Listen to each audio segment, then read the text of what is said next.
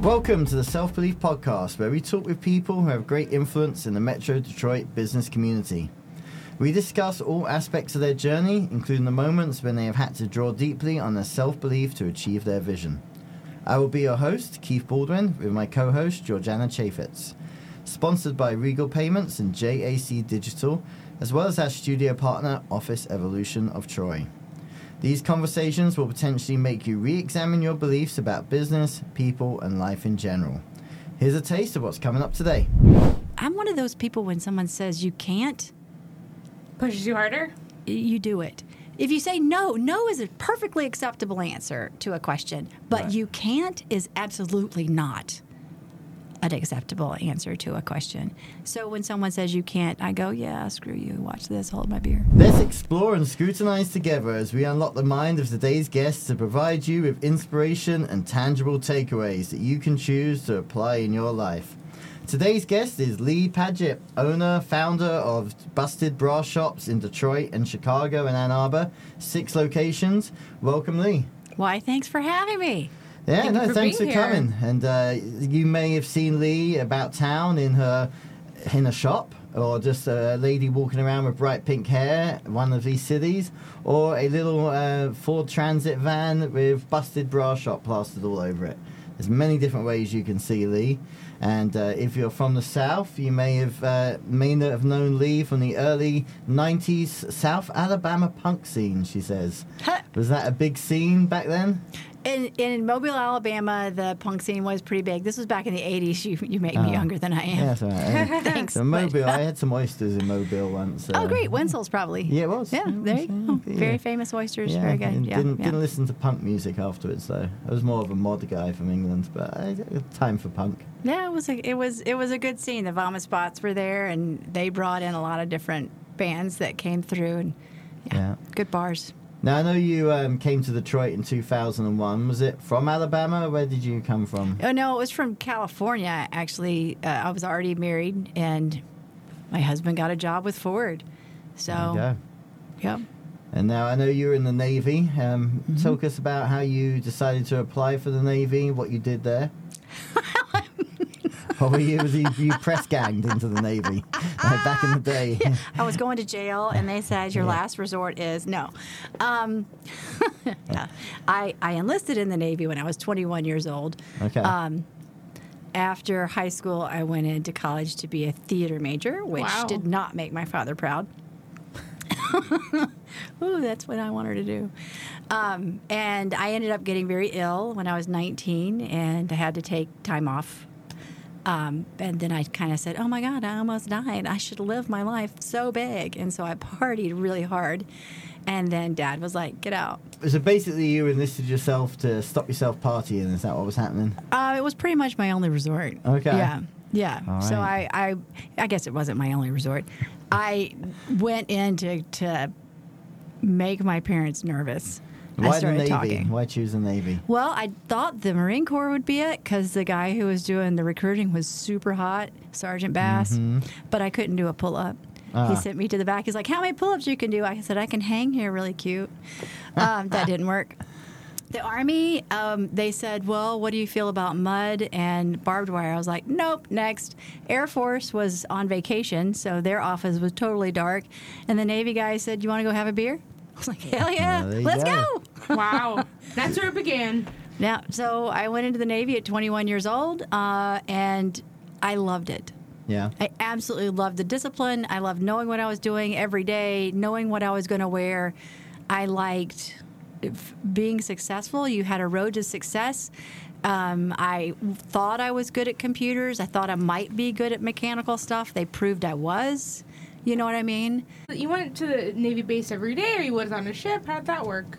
Uh, no, you you go in is you do boot camp, of course, Okay. and then I was I was landlocked. I was a landlocked sailor. I just the schooling that I went to and what I qualified for. I, I graduated number one in my class, went on to my sea school, and was doing really well. And then I was in a, a an accident, which ended my career in the military. Oh man. Yeah, so I'm a disabled vet.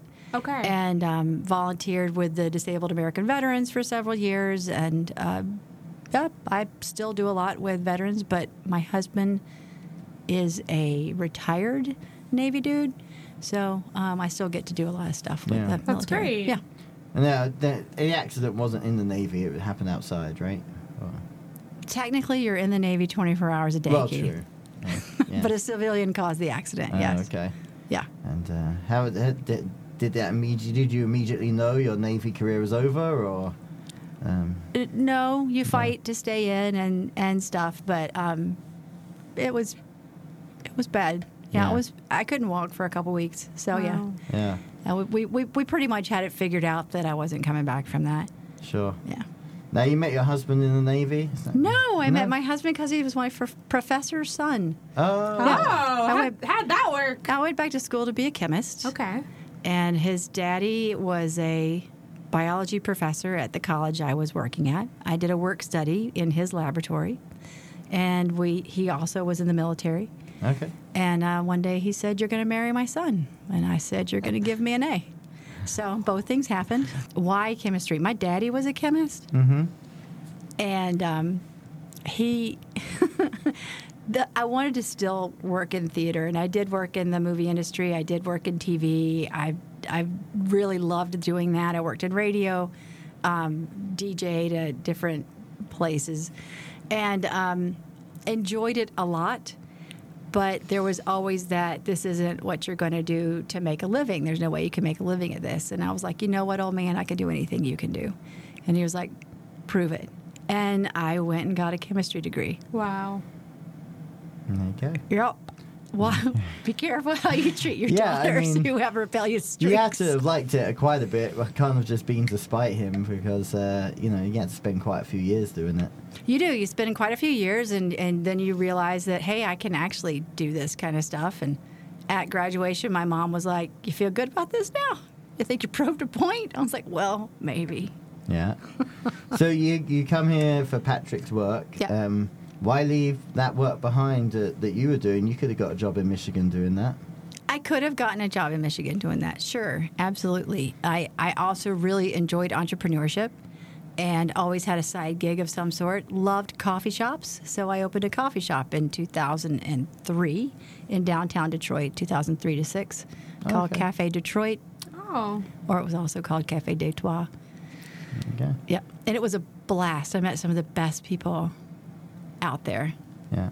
Yeah. So why a coffee shop and, and not not find a chemist job? You just wanted to do something on your own. It was I you were like making a being in change? control of my own Right. anxiety. Okay. That's Drink a it. really good point, actually. I never thought about it that way. and then uh, why a coffee shop? And then what made you uh, close it up? Because for three it's years? legal cocaine. Okay. Well, it depends on the strength of the coffee. Yeah. I guess. Yeah. Yeah. Yeah.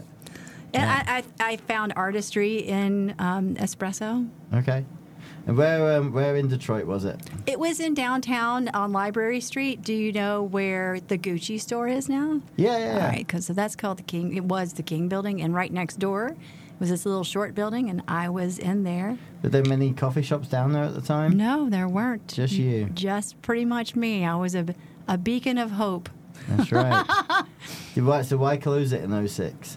Um, the landlord lost his building. Okay. Yeah, and he started doing crazy things to it, like taking sledgehammers to toilets on the fourth floor and taking out ceilings and yeah. Huh. So we ended up having to close at that point, and then we moved to Germany. We were in 2006. We were moving to Germany. Okay. Which Yeah. which town in Germany? We were near Stuttgart in a little town called Nürtingen. That's where I had Lively. Oh, okay. Yeah. Lively's your son. Yep, Keith knows my baby. That's right. What little were bit some worse uh, life English. lessons you learned living in a different country for a couple of years? Uh, pride in work. Okay. pride in, in what you do, I- I, I think that was pretty fantastic in that culture. Um, But no- did you not feel you had that already? Or it just was enhanced by seeing the culture over there? I get, yeah, I think it was enhanced by seeing what they do. They, you really see how people fit in society in a puzzle and how it works. You know, they, they really do make a better mousetrap. Their machine works really, really well. Yeah. They also, you know, the the men and the women, the jobs, it's equal pay. It's it's r- the respectful time. Um, very yeah. Well, very much nice a thing as well when you had Lively is you had lots of time off because in Europe we give you lots of time off. Well, in in Germany, I couldn't work, so Right. that was part of it too, you know, I could have gone back into being a chemist. They had chemists, so to work in their country, you had to prove why a German citizen couldn't have that job. Oh wow, it's a Right. lot. Right. So I was able to paint and and travel and you know get pregnant. There you go. It was awesome. So why come back? Job. I mean, he worked for Ford, Right. so um, but he didn't have the option to stay over there. They said, no, we need you back at HQ. you have to look at the economy at the time. They were closing things down in different Right. in different countries. What's, because I sometimes get asked this about the difference between England and America, but you, you made the point of saying it's different. What are some of the differences to maybe a Germany or just Europe that America has? We walked everywhere there. Public Yeah. transportation was amazing. Fresh foods. Um, you walked into places to buy things there, into the different the little village. The separation of cities. There's definitely a green space in between towns, Right. uh, but there's also biking paths in between towns. Yeah. Which is pretty cool. Uh, let's see. Dogs could go into restaurants. Okay. That Lots was of pretty- perk. There was it was actually Yeah, it's all stuff that started to happen just kind of now. You know, them every towns making sure they have more bike paths and Mm-hmm. um, you know the fresh food and, and you see more dogs in businesses these days. But yeah, it's pretty commonplace for Europe. Yeah, and Sundays you could not work outside. You had to be with the family, so you couldn't like mow Oh. your lawn or wash your car or Really? hang out laundry. Okay. No, you had to go and do things with the family and be quiet and keep peace. You would Yeah. disturb the peace That's a if you didn't thing. do it. That didn't happen It's a very German thing. Okay. You know, I I, I liked. Um, So when uh, when you started to go back to work, is that when you formulated your your bra shop, bra shop, or you did something else in between? it is something. I, I tried to keep working in the coffee industry, and I didn't like working for other people. Right. Uh, one of the things that happened in the coffee shop before we closed it is that we would hear every day that women needed a bra in the city. And in Detroit, there wasn't a place in the city to purchase anything like that. And people How would always you look hear at that me. every day? How would that come up? Uh, You, I mean, you, you know your barista is is more than like your bartender. Oh, okay. Because you're sober, number one. Right. Um, mostly. But you walk in and it's a fresh part of your day, and they usually know your order. And if you're in a little coffee shop like ours, then you know most of the time they'd be like, "It's just small talk, right?" Right. And that was a thing that women could talk about. Because at the time there was no Detroit was not the Detroit of today, and there was probably where was the closest place to buy a bra? out in the suburbs. But Out is there suburbs. is there a mall in the city of Detroit? No mall. J.C. Penney's, Sears, Right. department stores. Those aren't those aren't here still. Right. You know, you can tell me you still have to travel out Right. to get some basic things. Well, the thing is, even like when we had Frank from Hazano Coffee, he said that it's like a family. You build relationships. When people walk into the Hazano Coffee every day or every few weeks, they're like, "Hey, Frank, how are you? Oh, Frank, I'm having a terrible day. My toilet broke. Do you know a plumber?" So I feel like it would be the same thing with Lee with your coffee shop. Like, "Hey, like, oh, my bra's really annoying me today. Like, do you know anybody where I could buy a bra? Do you know any place I can buy a bra?" I feel Right. like it'd be the same relationships. It is. I- In this one particular day that really sticks out, a judge came in because the court was just a couple blocks away. Uh, a lady came in. She said, "Do you happen to have a bread tie or something?" And she was de- the desperation Oh on my her goodness. face. I was like, "Yeah, I, I've got that. What, what's going on?" She told me, and so I helped her. The hardware that keeps your strap to the cup had busted, Oh no, and she's a judge. that's And not a she's good like, look. "This was my my good bra. It was my last good bra." And and that's when I stopped her and went, "Wait, what? What do you mean it's your last good bra? That doesn't make any sense. Go get another one. You're a judge." She's like, "Yeah, I'm a judge. I have three kids. I'm a single mom." When am I going to have time to drive 45 minutes out to the suburbs to get to go to a store that's going to close in 15 minutes, so they're not going to take care of me, and they probably don't have my size, or it's ugly. I wow. was like, oh. Okay, what do you do? She's like, I get desperate and sometimes I have to take vacation and go find places to go. Uh, and it just kind of stuck in my head, you know? Yeah. Yeah. So and that's that's what formulated the idea of uh, the bra shop, and then um, even though you were seeing a need in Detroit, that's still a fairly brave move of doing it in Detroit. I mean, because there's money in the suburbs, um, but you were committed to it. What was the what was the main concept behind opening the store? Um, I did end up going to work in, in a bra store to figure out what the sizing was like because I knew it would be different than what I was used to. So you went to get some experience from a future competitor. From a lady whose whose grandmother started the business, so she was a third generation bra fitter, and it was all, all the way over on the East Coast Uh-huh. Okay. in the Carolinas. So I, Okay. I mean, Oh, okay. we are not competition. Sure. W- I- If if she ever needed anything, I would help her more Yeah, than I anything thought you meant locally, which still would have been Yeah. fine. Yeah, it would have been fine. Maybe. Um, so one night I woke up in the middle of the night and just said, Patrick, go see if you can move your job up to Detroit. We're going to open up a store called Busted. It just kind of came to me 2.30 in the morning. He rolled over. He was like, all right, crazy. See ya in the morning.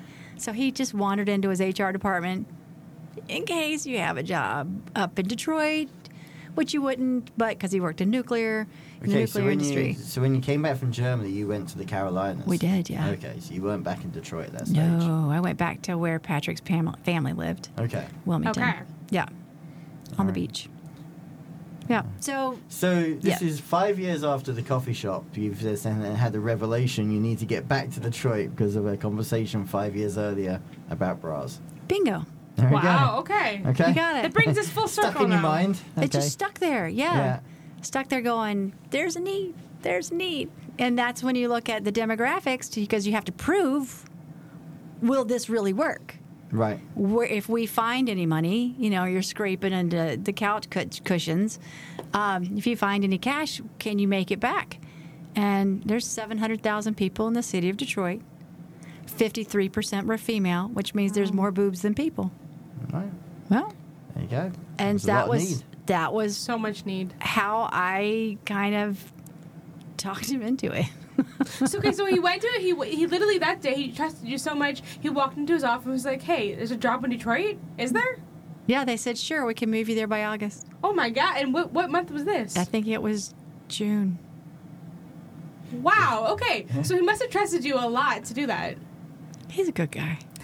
Was he ready to leave as well, or he just kind of like, oh, if Lee says so, then we're ready? I mean, he's happy to do whatever. He's easygoing. He's easy. He's pretty easygoing, and he was ready to change industry and get back into Okay. something automotive.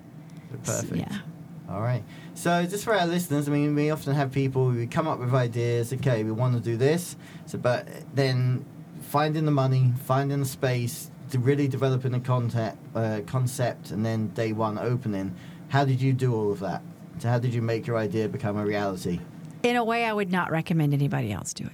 Okay. All right. So how was it? Let's hear it. So I joined what's called the Hatch Detroit contest, and it's Okay. still uh, happening. The Yeah. Hatch Detroit contest, you tell them your business plan, concept. Send, I sent them bra shaped cookies because it's not like I was making tires or something. I could send them a sample of tires, sure. right? I wasn't making anything. I'm selling it as a retail So, store. applying for grants, applying for help, competitions for grants. I did competitions, Yeah, right? yeah. And I did not win, but I got a lot of uh, I got a lot of activity. I got a lot of interest. And somebody said I have five five thousand dollars you could borrow, and five thousand dollars over here, and a couple more over So it was there. a good way to test your concept. Kind of like a Kickstarter, but different. It Yeah. proved it to people that there's an interest. Okay. Are you really going to do this? How are you going to do this? Do you have any education in it? Right? Because banks still don't want to fund um, retail. It's Right. expensive to fund retail. Sure. So, um, did that, and then I rented an office about the size of this room, maybe 200 square feet, in the middle of a building with no windows. And I turned some boxes upside down and covered them with pleather. Ordered a few bras from a company I still work with called Eveden. They sell me Elomi Goddess Fantasie and Freya. Amazing. And um, the same sales rep that came in and helped me put my first order together is still working with me today, Nice. 10 years Awesome. later.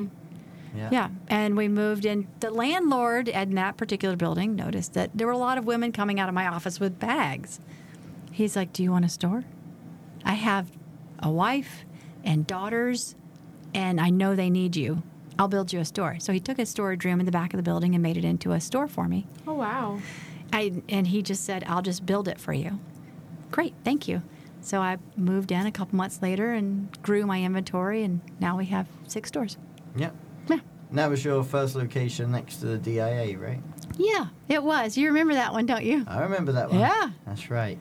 That's right. And uh, you were there, and then what made the decision to expand? It just went well first two years, and you thought time to open another one. We ordered. We opened one in Chicago. Okay. This was a really kind of a domino weird effect. The landlord in the first building Mm-hmm. sold the retail area. That next set of owners and I decided to part ways.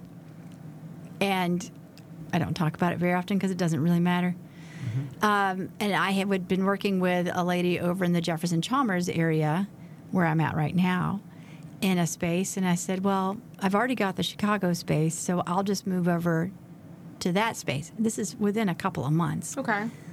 So we've done that one move, moving to another, and then Midtown said there's a space in. Um, Now, you, you say Chicago. You were in the city of Chicago. yeah, I'm in Hyde Park, which is Yeah. one of the neighborhoods. Yep. So why why open your second location in a different city rather than expand locally first, then go to Chicago? I, I don't know. Is that um, another dream? no, it was. Sometimes it's a roller coaster. No, I had friends there, and then I had a lot of customers coming up because there's a train that goes from between Yeah, the cities. It's yeah. really easy to come up and go shopping, or go down there, go visiting, and then go to a store.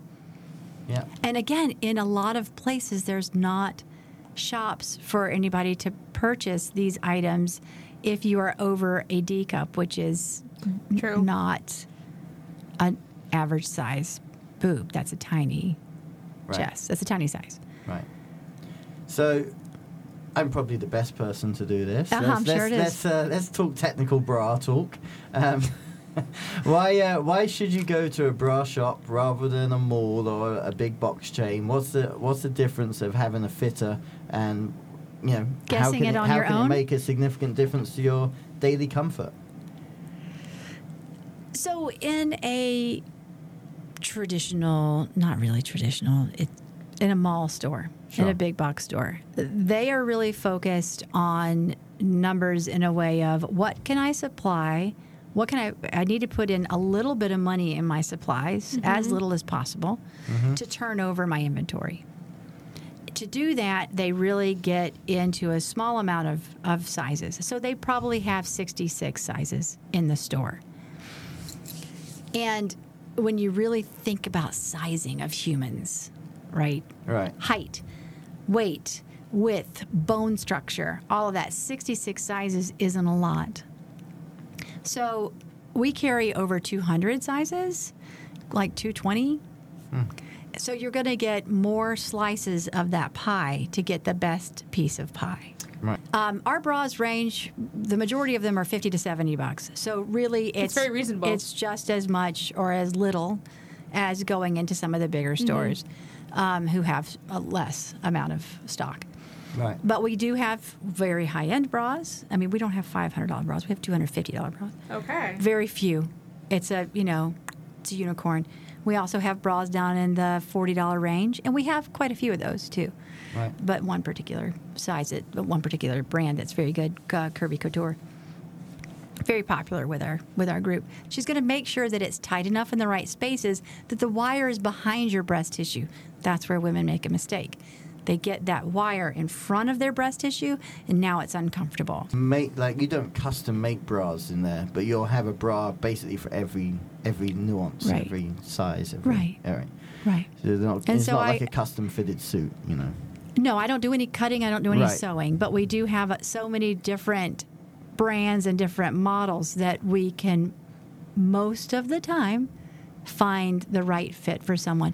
Plus, What's then you also have to talk about someone's comfort. Right. Yeah. You know, It's the if- most important, at least to me. right? Some people like them really tight because that when you change the center of gravity, when you change where that the bra tissue weight is being felt, you want it on your back in Yes. the center of your back on the band, not on your straps. Yeah. So. Yeah. What percentage of women come in and uh, improperly sized? You know, do you have a lot of people say, "Oh, I'm a 36C," and then you actually do your fitting and sizing and be, "Oh, you're actually a B or a D," or It- It's very rare that a new customer comes in and they say, I'm a 40 double F, and that they are uh, right. right. Right. Mo- most of the time they do the A, B, C, or D. Right. and because they've that's all they've had the option for they keep going bigger and bigger in the band so you'll get a tiny person in a really large band that's floating up their back or just kind of floating on their body so yeah it's most of them it, it- you know they could say 80% of the women are in the wrong size bra yeah probably more than that the first time they come into a bra shop once they come into a bra shop find their right bra size or what's best for them that's the other thing you have to think about their Sure. likes too. Um, then they're then they're good. So a lot of people in Detroit are golden. Came in, I don't know when Amazon really started. I feel like they became really big, what, 12, 13, something like that. Um, but as you're opening your retail store, i- is that your biggest competition? Stopping people ordering online and getting them to come into you? Yes. Yeah. So I just started a new hashtag called Okay. Doors Not Apps. So if you can shop by opening a door and not opening an app, I highly recommend it. I mean, I would never buy a bra online. That's, I mean, there's certain things, yes, I'll buy online, but a bra, I just wouldn't because I want to be fitted and make sure it actually feels comfortable. Right. If you when you come into a store like ours, we do have a website. You get into the, the bra that, that fits really well. We're going to more than likely buy that bra again next season in different colors. You're welcome to, to purchase it online from a store once you absolutely know your fitting. I say get a fitting once a year just to make sure things haven't changed because our bodies change. They don't stay static. We're That not mannequins. Um, we have different things in life that happen, right? Do you feel Pregnancy, like, yeah, blah, blah, blah. 100%. Do you feel like you have a lot of repeat customers or like they come in, they get fitted and they order online the next year or like how does that work? We do. We have a lot of repeat customers. Yeah. And we have people who travel once a year. I have a lady who comes up from Oh. Alabama every August and she buys 18 38 double H's every August. There you go. Yeah. That's That amazing. could A be lot your of next people location, travel. Alabama. There seems to be a lack I of think bra we shop. should be everywhere. That's right. Is that the goal? Uh, You have six stores now. Two in uh, Chicago, two in Detroit, one in Yeah. Rochester Hills, one in Ann Arbor. yeah. Lucky number seven coming up somewhere? No. Nope. Maybe for about two weeks I'll have seven stores because I am moving one of my stores up the street from itself. Okay. No, I need to get these six really solid Right. and stable. Um, 2023 has been really rough on retailers. Yeah, I know you were mentioning Yeah. about like a post-COVID. If you want to go into that a bit more, how do you think COVID's affected things now? Because a lot of people think COVID's in the past, but They you feel do. They do. They think that COVID's in the past, but the effects are being felt now. And you look at how things have gone up in price.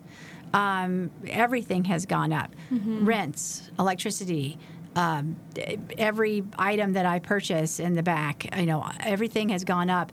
Um, employee pay, um, taxes. It's all it's all gone up, but uh, you're you're trying to stabilize the prices in the store. Plus, people don't have the disposable income that they had True. directly after, and our inventory supply chain went really down, right? And so then you have to bring that back up. It, there's a lot of different factors that go into it. It can get pretty ugly when you think about what's happened. The the technology world, all the stuff that we have to have has gone up. Advertising is different.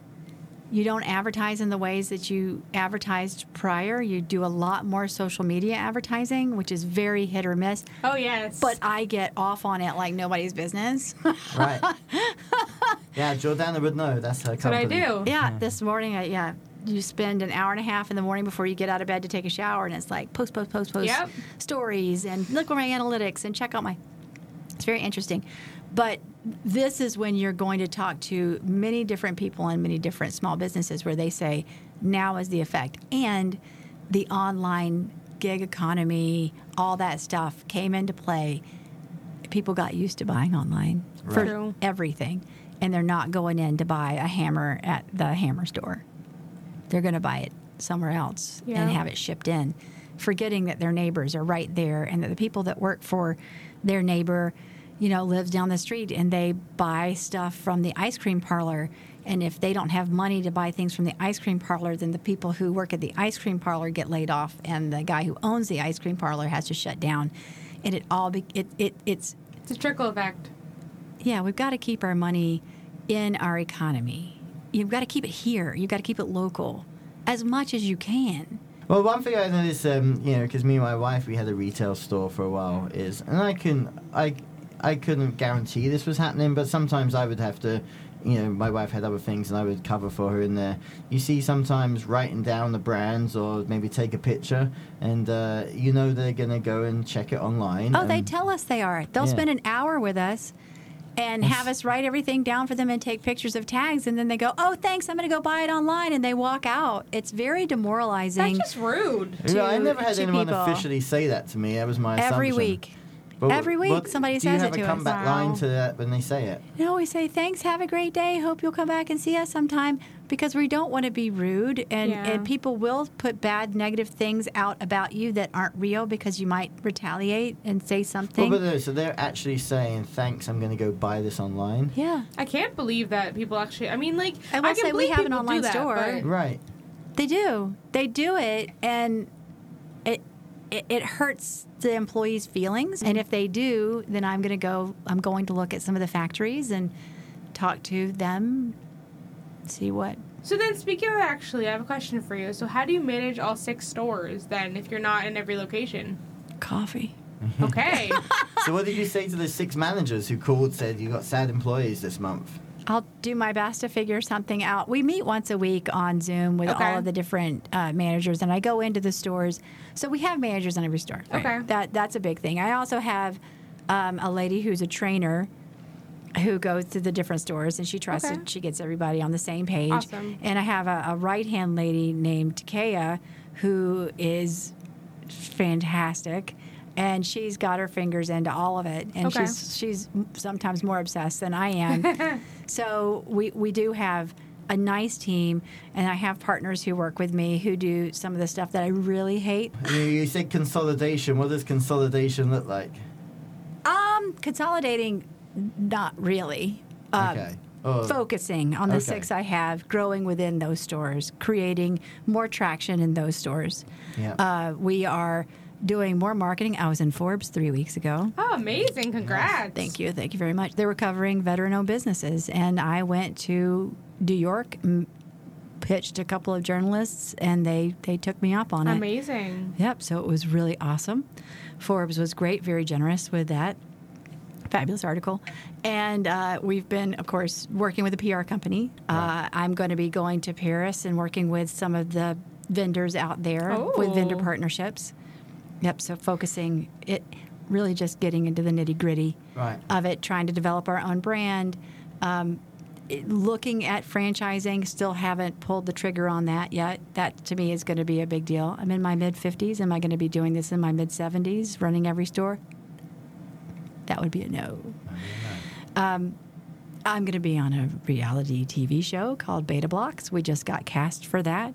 Oh. It's like This like Bravo type. Yeah. What is this? this is uh, it'll be downloaded. I can't really talk about where where it will be downloaded for sure, but you can find past episodes on Amazon Prime, as well as they have Facebook page Beta Blocks where you can Okay. watch uh, some of the um, episodes there. We'll have to put this in the show notes that she's going to be on this. That's right. Yeah, you missed that one. Any famous celebs been in your bra shops? Oh yes, um, we've had a, a few actually, which has been fun, and of course, some of my my brain's not going to come forward with that information. Dita Von Teese has been in. Oh, okay. Uh, Dita, Dita, we sold some of her stuff, but she came in when she was was here in town. And give me a few minutes, and I'll be able to tell you some of the other famous people who I can't think of right now. Has the uh, has the press helped you get business? You know, you mentioned Forbes. Has that Yeah. driven any? I know we talk about shopping local, but those sort of articles, do they drive traffic to your website that you then do. ship out of town? They do. Yeah, they do. Okay. And people will call me. Media has helped quite a bit, and we get a lot of local media coverage too. Um, Fox 2. We're working on our veteran owned certification since I'm a veteran. And once that happens, I'm hoping that that gets picked up again because that's a pretty big deal Yeah. to get It's amazing. any- through any of that kind of certification process. Yeah, as you look at your your journey, um, what would be some of the toughest times you would look back on? Would it be the, the accident in the Navy? Would it be just different journeys of a retail store where you really had to dig deep and, and uh, draw on those reserves of self belief? Oh, And how would yeah. you get through them? Love.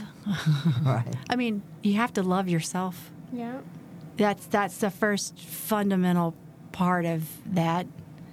and knowing that there is someone else who relies on you having children is pretty fantastic um, and strength there the the accident was bad Right.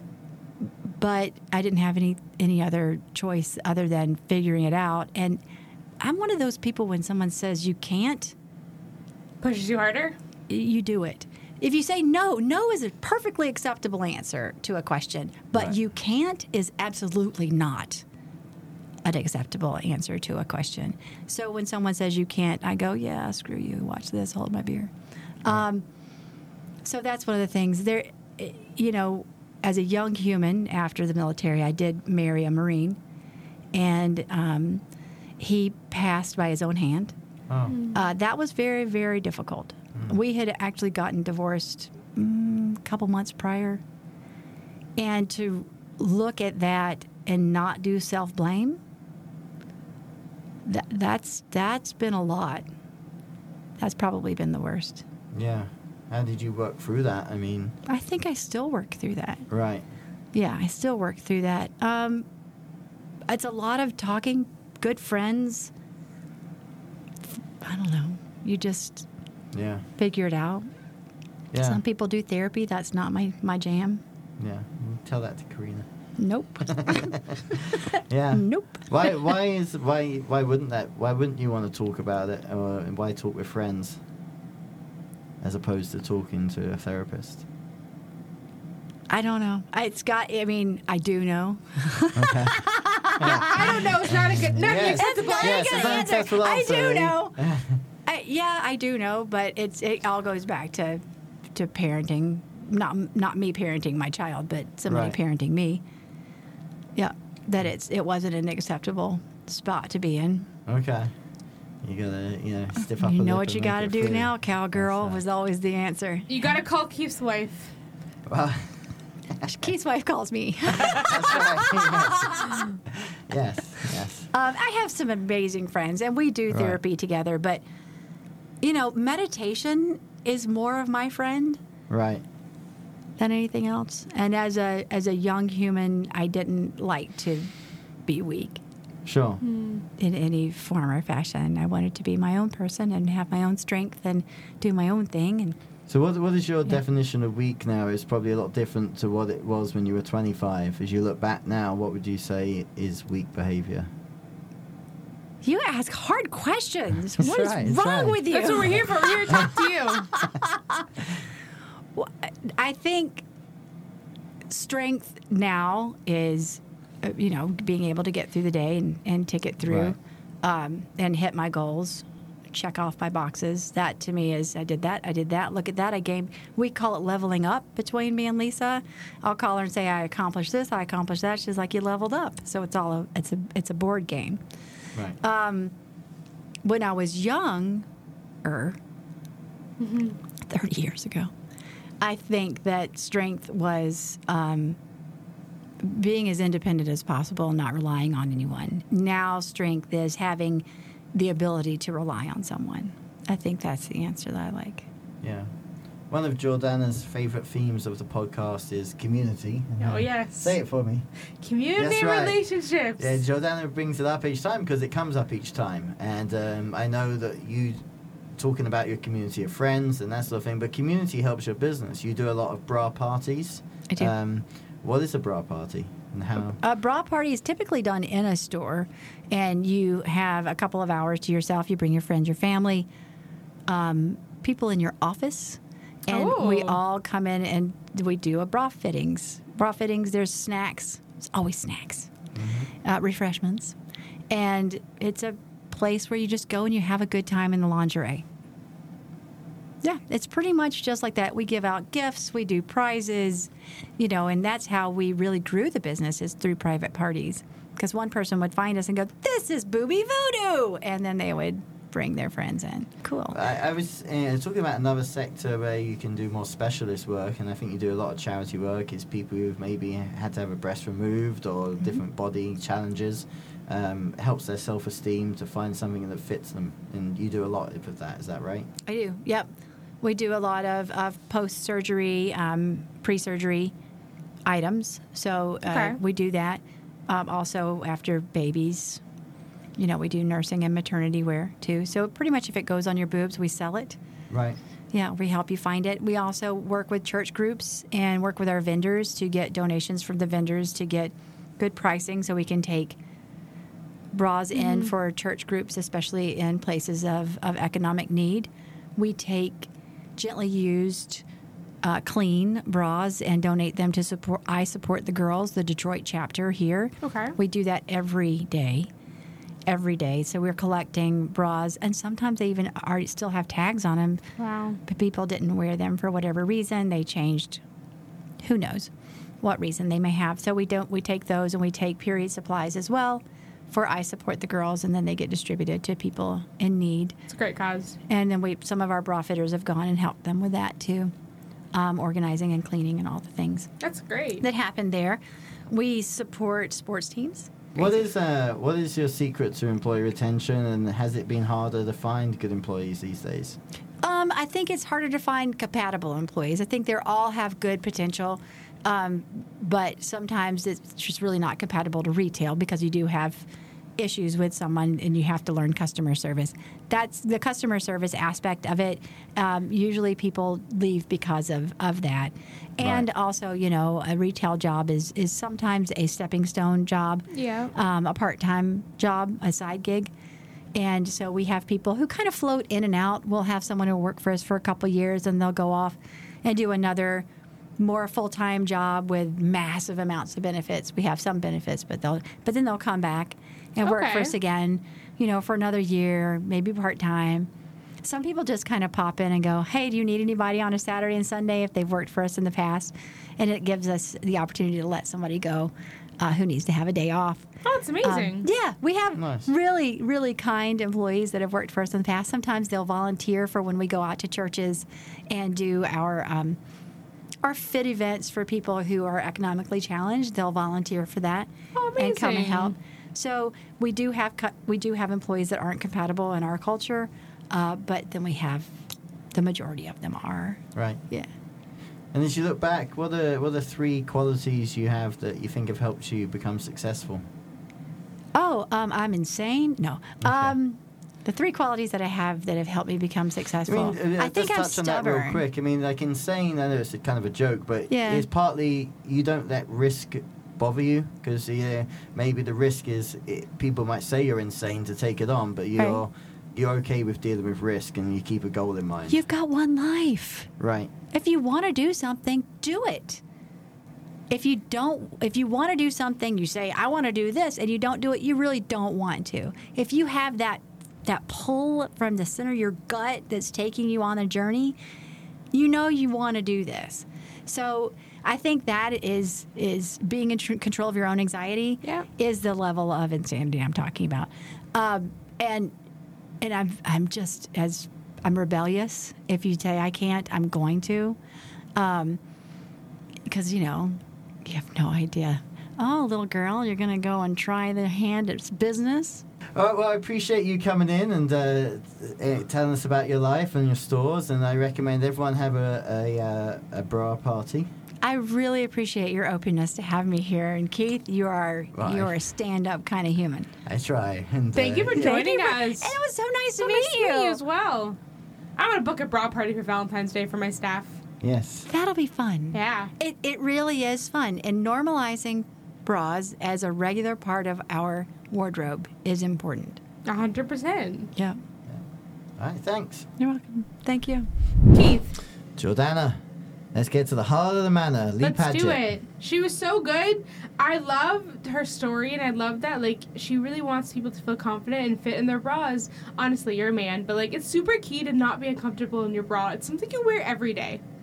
No, I can I can imagine. I can imagine, and uh, you know, I I've tried a few different underwears to find comfort in that area as well. so your foundation layer, as I know it's called, is uh, is very important. Yes, but no, as you said, like it's relationships. Like people, there's so many. We're in a time now where you can buy anything online, but like people come into her store because they want to be fitted. I mean, personally, I can't imagine buying a bra online, but exactly, and you have to push yourself. I mean, she had a lot of hardships in her way, but like she pushed herself. I mean, like for God's sakes, she was woke up one night with a dream to do it. Like that's just like if that's not hustle, I don't know what is. Yeah, yeah. You, know, woke up with a dream or woke up having a good idea that's festered for a few years and decided it's time to act on it, then act on it. You know, people always say you don't want to have regrets of not doing something, right? Exactly. You gotta just sometimes you have to stand up and you have to do it, and then you really you try later. You say, "Hey, I'm gonna do this. Like this will work out." In the end, it does. But thank you so much for listening to this episode, and we hope to bring you a lot more episodes in the future. Yeah, yeah, thank you. And uh, I want to give a big shout out to our um, partner office, Evolution of Troy. We uh, don't always talk about them in depth, but they got amazing facilities here in Troy. And if you need to rent office space, they've got great options for you. They really, honestly, are the best people ever. Too. You walk in, they're so warm, welcoming. They have free coffee. They'll really help you with anything. They're our tech support. We really love them. Yeah, yeah. All right. Well, thanks, everyone. Thank you. Thank you for listening. Does the idea and managing your social media intimidate you? Are you not seeing the results you'd like? Do you struggle to find the time that social media requires? At Jack Digital, we're happy to be the solution to all your social media needs. We work collaboratively with you and listen to your goals. We focus on building your brand and helping you create a personal connection with your audience. From social media consulting to customize social media strategies. We are here to help you have less stress and more results. And at the end of the day, enjoy your social media. As a business owner, if the answer to the question, who does your credit card processing, is just, I'm not sure, or my bank, I think, then you are obviously not receiving the royal treatment you deserve. Regal Payments helps businesses accept payments in the most efficient and cost effective ways possible. And at Regal, we treat you like royalty. And in a good way, we're not going to chop off your head or write crazy stories about you in the tabloids. Think of Regal Payments like the King's Butler. We'll be catering to all you and your royal subjects' needs to get the best payment experience possible. Contact Regal today to see how we may help you and serve you. RegalPayments.com or Keith at RegalPayments.com.